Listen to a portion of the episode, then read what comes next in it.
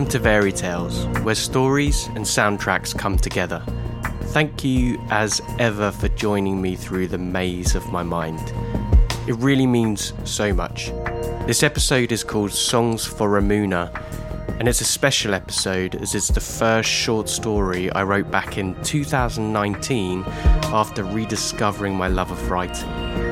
It follows Ryan, a mooner, who's watching the world burn from a moon refueling station. His only connection with Earth is the mixtape that his wife Paige gave to him. As you can guess, the prompt for this story was mixtape. It's a tale of love, music, and hope. I hope you enjoy. Let's see what happens.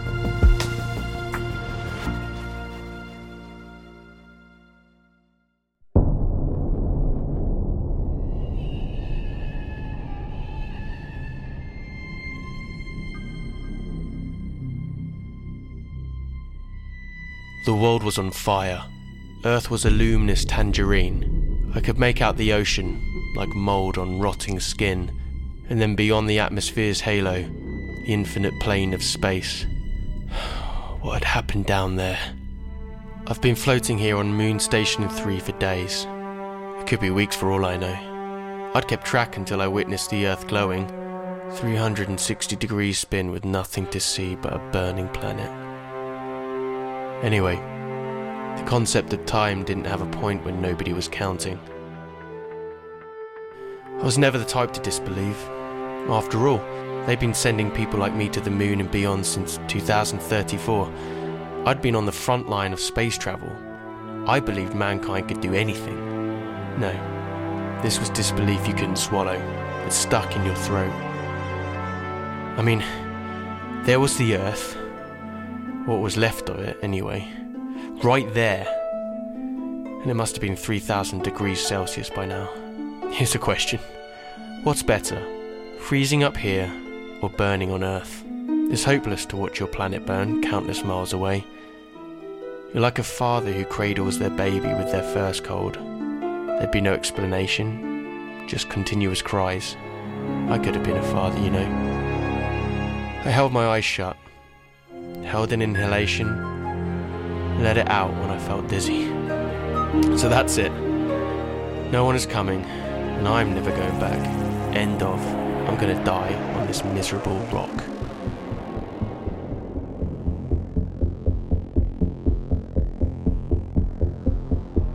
Moonbase Fueling Station 3 was built in the 2030s. It was a routine stop for miners and spacefaries who went beyond into the solar system. I'd not dreamt of being a mooner, but I'd failed tests to fly beyond in 2041 on some bullshit about engine thrusts. So there you go. It's the mooner life for me. I was a rocket engine refueler. Let me redefine that. I'm a glorified station pump. My colleagues and I were called mooners because of how long we'd be up here. I found solace in the fact that without me, the guy at the halfway house, nobody would go beyond to Io or Europa. Nowhere. There's one problem. It's one mooner at a time on Moonbase Fueling Station 3.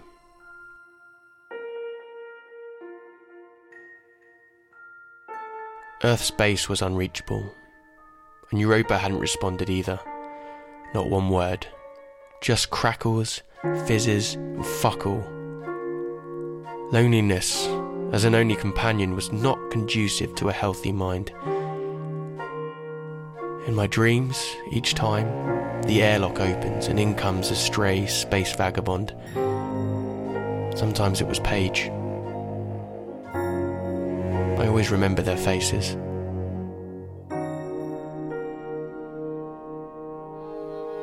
The tape player in my hand jolted me back to reality. It was a vintage Dad had bought me from Truly Vintage Music in London when the 2040s craze was kicking off. You know, all this state of the art technology in a lunar fueling base, and they'd not even installed bloody speakers anywhere, not one place. How I space dream of the music cranked and biting the dust, whilst throwing anti gravity moonwalks. I flipped the tape over. My finger hovered over the play button. The start was always the hardest part. I'd looped it enough times to know. Fuck it, I blurted and pressed play. Song number one Don't Dream It's Over. It is now.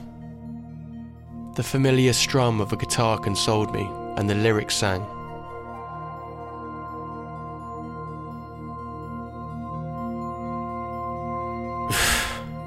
I scoffed, recalling my first conversation with Paige at NASA. I'd been moving towards her group perched at the bar for over an hour, and I'd attempted eye contact from different angles to no success. I told myself I just wouldn't do it. No way. But when I saw her sing, I knew it was my only chance. Such a great song! I projected over the opening line. My stomach churned. I love Crowded House. Such an underrated band. Oh man, me too. She turned, shocked. But seriously, who puts deluge into the first line of a song? we laughed at the accurately absurd statement. It was a beautiful laugh, spontaneous and true. I had to admit it that, however much I liked the song, she was right. It was pretentious. Cheers to deluge in a paper cup, then. Whatever that means. I raised my cup. She returned the gesture and blasted into the chorus. I was going to marry her. I knew it. The words echoed off the walls of my cavernous mind in an attempt to reach me from down the empty passages. Music is much sweeter when it's shared, Paige had said once, clutching her bulging belly. She slipped this mixtape, Songs for a Mooner, into my hand moments before I'd stepped into the rocket for the last time. I'd held her for a long time that day. In my head, I'd held her forever.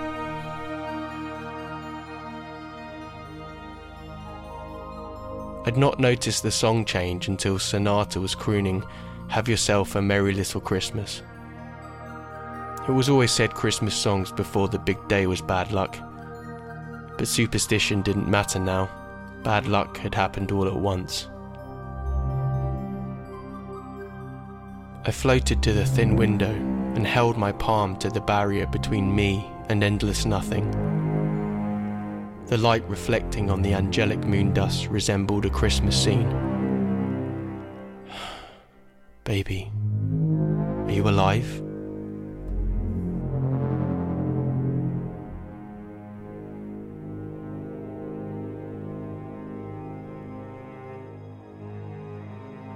My god. Paige shrieked. Her New York accent shone when stressed. I'm so sorry. It's okay, it's okay. My dad chuckled as he hopped from his seat, trousers sodden by spilt red wine. Stay sat. As he shuffled to the kitchen, Paige buried her head in her arms on the table, stifling a groan. Mum had maybe promised to look after Dad, days before she died in her hospital bed. And every Christmas since we'd come to the family home, and every year, Paige committed a silly act. She was horrified. I thought it was cute. Have yourself a merry little Christmas, serenaded like a distant carol. Later, after Dad had fallen asleep in front of the fire watching repeats of his favourite shows, we had headed out into the snow. It had been non stop since Christmas Eve, and the hills rolled with white. We walked out to the woods, over Stye and Kissing Gates, and traced our history. Meeting in Houston, settling in New York, old and new friends, and that time we'd gone away to the Big Bend National Park. One for the storybooks. Somewhere, had led us astray to a place where there were no lights. I panicked and did what only one man could do in that situation. I got down on one cold knee. You know, for a mooner, you're sure about it. Paige turned to me and trailed off. Really, Ryan? Now, when we're lost in a forest. If we're gonna die, I want this to be our last memory. I always enjoyed teasing her at the worst times. I sniffed my streaming nose and presented the ring. It sparkled in her eyes. Paige, will you marry me? I held my breath. On one condition. She bit her lip before turning her face away towards the piercing bulb of the moon. You come back to me every time you're up there. She rubbed my knuckles, waiting. I flinched.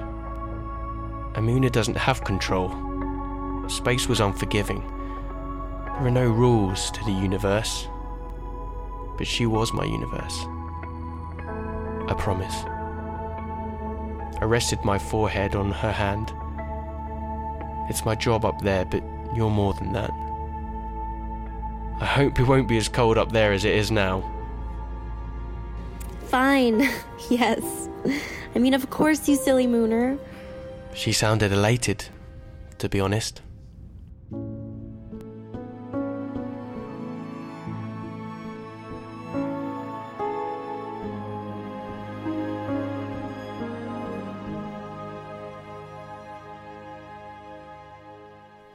I'm sorry, Paige. I couldn't keep my promise. Here's the thing promises they're umbilical cords that transfer burdens. I never made them because I only break them. Promise is fragile like a snow globe or a lonely man's spirit.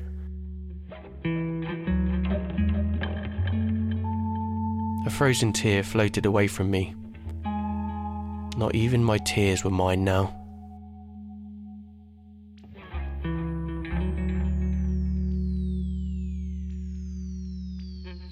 Anger seethed inside. It flowed to the outer stretches of my limbs, alerting my lethargic mind. Paige and Dad. Mum. At our home, I'd let them all down. Their songs and promises, their umbilical cords, pulled me to the window, overlooking the moon's plains with Earth raging far in the distance. Not the day, mate. I'm not dying on this rock. I've got to find Paige. Now I can see. Promises are like umbilical cords. All your burdens connect. They're your links to others. There's no Earth, no Europa.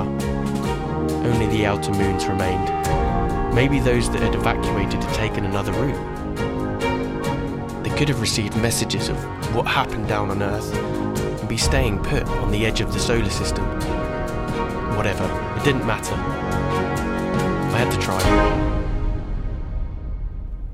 I spun away from the miserable darkness, and David Bowie sang. Apt, really. Floating past a mirror, I glimpsed the reflection of a haggard face. A jaw jutted through taut skin. It was a stranger's face. But that stranger wouldn't be the dead Mooner on Moon Base Fuel Station 3.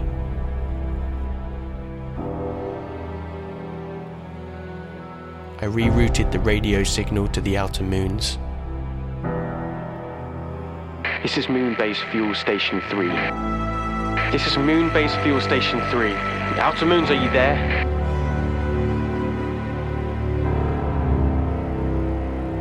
My breathing grew heavy with anticipation. I was greeted with silence. Ten. I promised Paige I would be back every time. Nine. I promised Mum I'd take care of Dad in the house. Eight. But I mean, Earth is a fireball. Is there even a house anymore? Seven. I repeat, outer moons, are you there? Six. Space Odyssey crescendoed. The sounds synced with the beating of my heart. Five. Maybe they were all gone. Maybe there would be decades of leftover miner gear and cars and all these moons for some distant civilizations to one day find. Four. Please. Please, Christ. Outer moons. Earth is. Well, Earth. Realization, like an anvil, dropped on my chest, crushed me. Paige, I'm sorry. three, A crackle, a fizzle. two, I held the radio to my ear. one.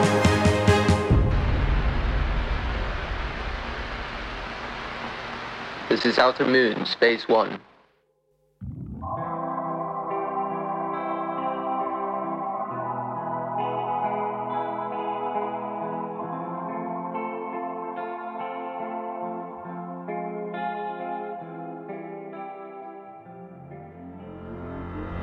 Thank you once more for taking the time to listen to this episode. I'm so proud of this episode and it holds such a great place in my heart. It's the first episode that I composed and the first short story I wrote back in 2019. And I really hope you enjoyed it. I loved making it.